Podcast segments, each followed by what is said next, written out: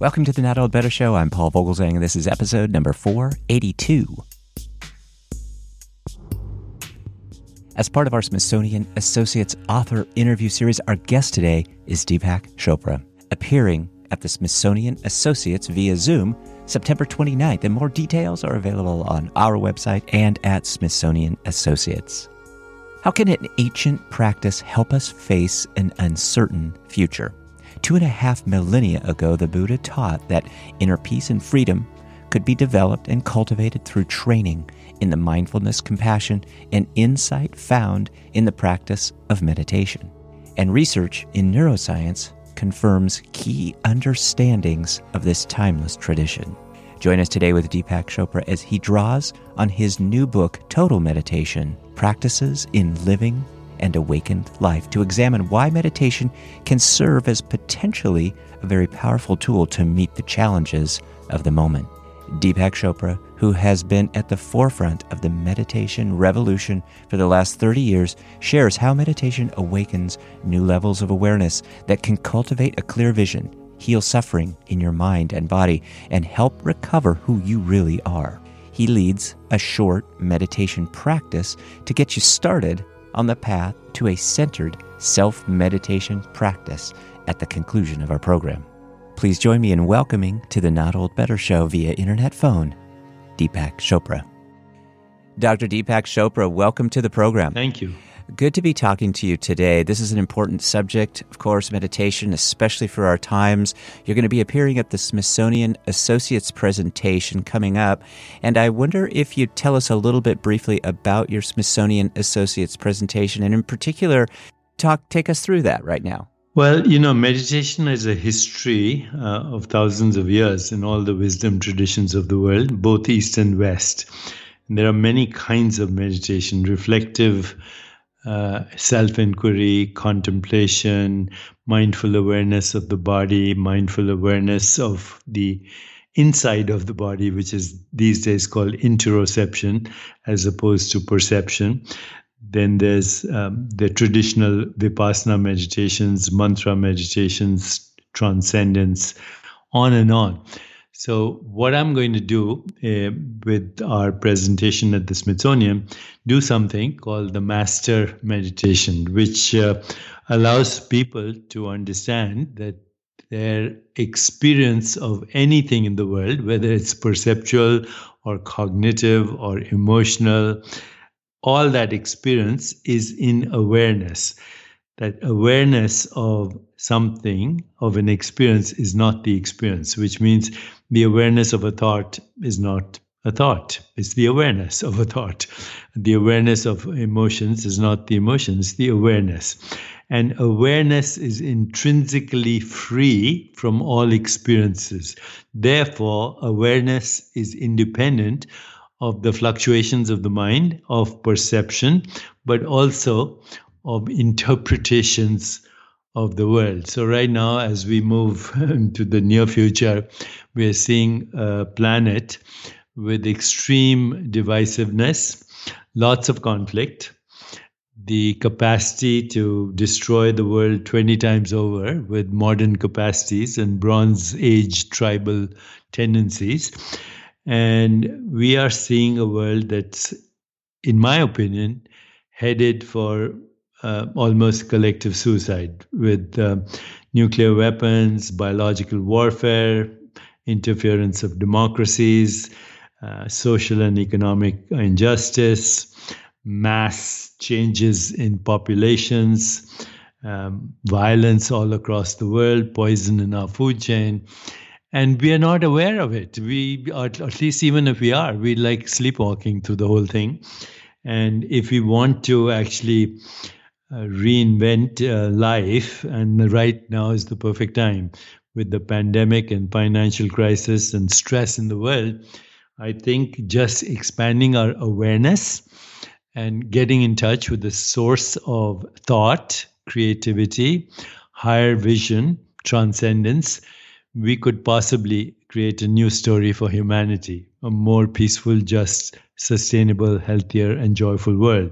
But we need collective will, we need collective intention, we need compassion, deeper empathy for those who are suffering, and acts of kindness, and what I call love in action. So that's the ultimate vision. But we have to start with becoming aware of our own experiences and knowing that any time we can pause, notice, and choose the experience we want. And your new book, Total Meditation, which is excellent, by the way, and getting excellent reviews. Is this what you're referring to as total meditation insofar as it differs from regular meditation, what we might consider just standard? Uh-huh. Yes, and I intend in our Smithsonian talk to do something called a master meditation, which shows the presence of being or awareness in every experience. You can't have an experience unless you're aware of it.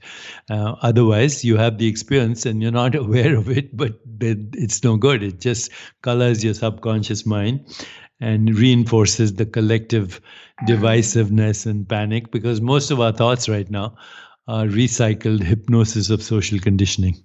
The book has 52 mantras that could be used almost as a year's course, 52 weeks long in mantra meditation.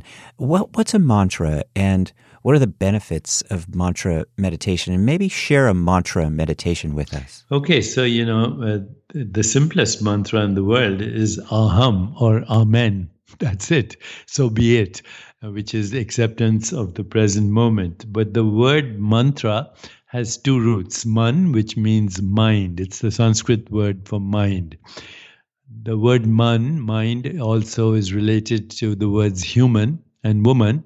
In other words, thinking mind, intellectual mind. So man means mind. Tra is an instrument of the mind to take you beyond the mind. So mantras are sounds, and some of them have no meaning. Some of them a hint of a meaning, some of them thematic. But it doesn't matter whether you know the meaning or not. When you recite a mantra loudly with other people, that becomes a chant. So Gregorian chants are mantras, literally. And there are many centering prayers in the West. When chanted, they sound like mantras. The word enchantment is a very interesting word. It means the magic that happens when you chant and you become one with the source of thought. So that's what the word chanting means. When you internally recite a mantra, it takes you away from your internal dialogue. Your internal dialogue is your past history. In Eastern traditions, that's called your karmic body. So your physical body is representing your internal dialogue. If your internal dialogue is full of stress, then your body is tight. If your internal dialogue has love, compassion, joy, equanimity, then you're making serotonin, opiates, oxytocin, and other chemicals that happen to be immunomodulators. So mantra takes you away from your internal dialogue into basically a place of ambiguity, where you experience both your internal dialogue and the mantra at the same time, or one or the other. And that there are moments when the mantra and the internal dialogue both would disappear. That moment is called transcendence. You've gone beyond the mind. And that is the goal of mantra meditation. So the 52 mantras start with what are called seed mantras, which basically take you to that place where there is no thought and there is no mantra. Then you can introduce intentions, which is what the other mantras are. They're seeds of attention and intention that are almost like seeds in the fertile ground of transcendent possibilities.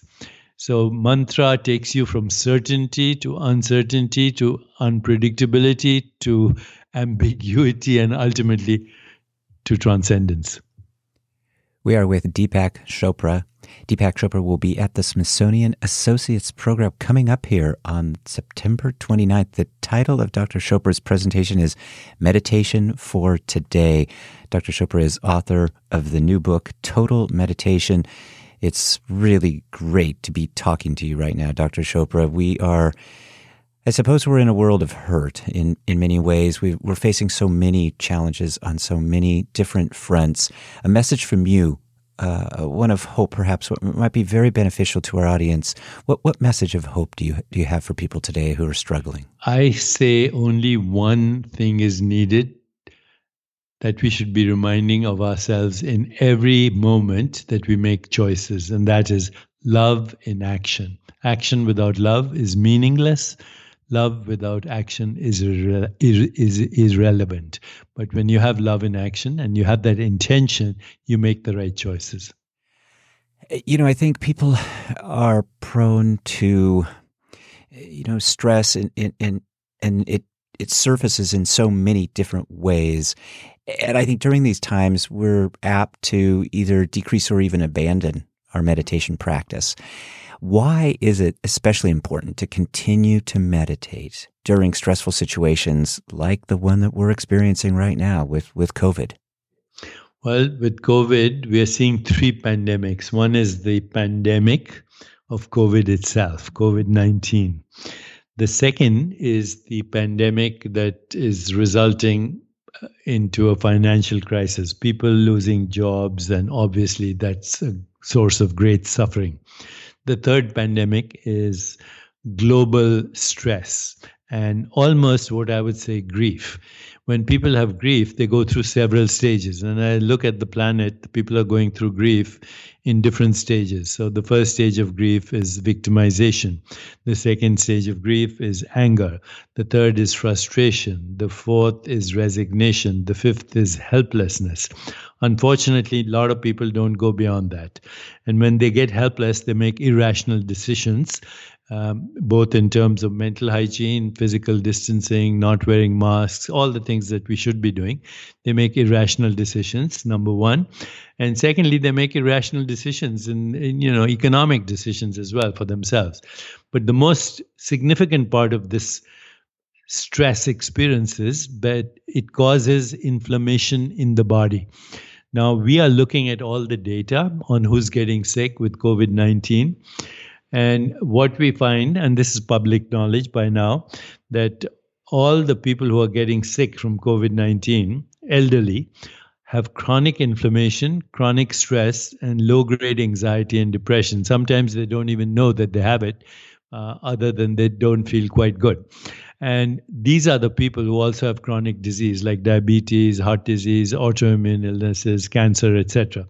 So the people who are getting sick are already predisposed because of chronic inflammation.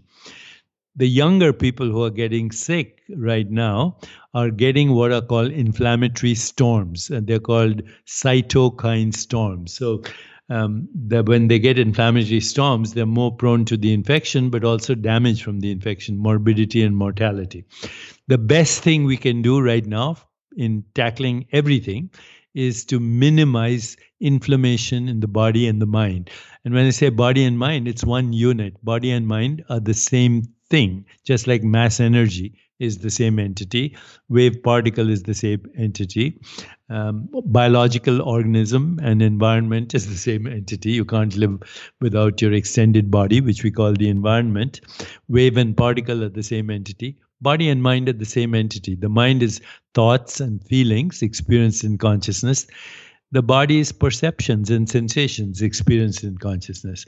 So when we actually meditate or practice any kind of mind-body coordination, including deep breathing, we override what is called sympathetic overdrive, which is causing all the inflammation.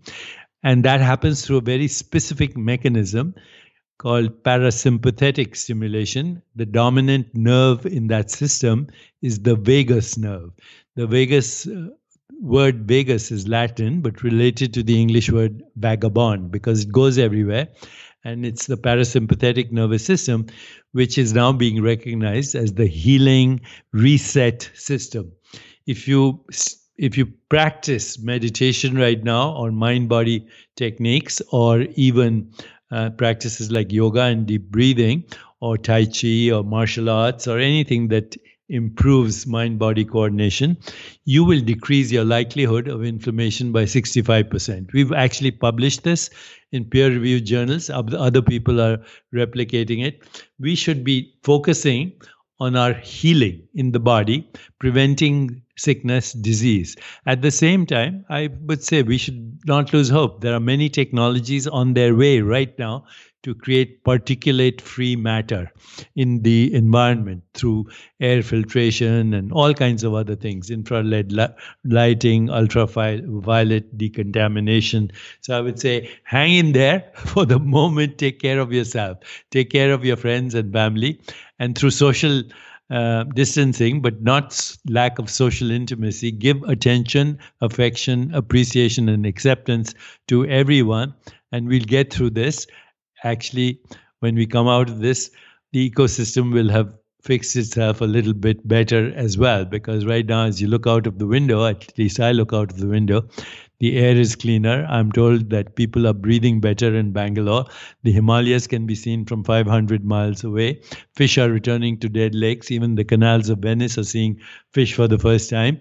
And bees and birds that are responsible for 90% of the nutrition on our planet, notwithstanding industrial food production, are back. So, you know, nature is saying to us, humans, be a little more respectful of the environment. Come back when you do with less hubris and a little more humility. And we could, in fact, together embark on the emergence of a more peaceful, just, sustainable, healthier, and joyful world. Oh, well, Dr. Deepak Chopra, thank you so much for that. Your compassion and your insight is so important right now, especially important to our Smithsonian audience, many of whom are over 55 and are predisposed perhaps to COVID. You talk an awful lot about individual mental well-being, and we talk about that a fair bit on the program here too. And you describe it as even an answer to peace, world peace even. How does meditation help with all of that? Peace can only be created by those who are peaceful, not by angry peace activists, which is a contradiction in itself, and not also by peace Nobel laureates. A lot of them have very unpeaceful lives. We can only be the change we want to see in the world. And if enough of us do that, there will be peace in the world. It's been said thousands of years ago, repeatedly. And sometimes these things become cliches, even though they are very profound insights into the nature of reality. Dr. Deepak Chopra, what a pleasure it is to be talking to you and to get this helpful advice, as well as just to hear your very positive nature and message. And I know our audience is going to really value this presentation as well as enjoy it dramatically. The book is wonderful. It's titled Total Meditation. We've been with Dr. Deepak Chopra. Thanks so much, Dr. Chopra, for your time today. Thank you. Pleasure to talk to you, Paul. Thank you. My thanks to Deepak Chopra, who will be presenting at Smithsonian Associates September 29th, via Zoom. Details are available on our website or at Smithsonian Associates. Deepak Chopra's new book, Total Meditation: Practices in Living the Awakened Life, is available too. Check out the details on the Smithsonian Associates website. Thanks too to our wonderful Smithsonian team for all their help and assistance with the show. And my thanks to you, our wonderful Not Old Better Show audience. Stay safe, everyone, and practice smart social distancing. And remember to talk about better. The Not Old Better Show. Thanks, everybody.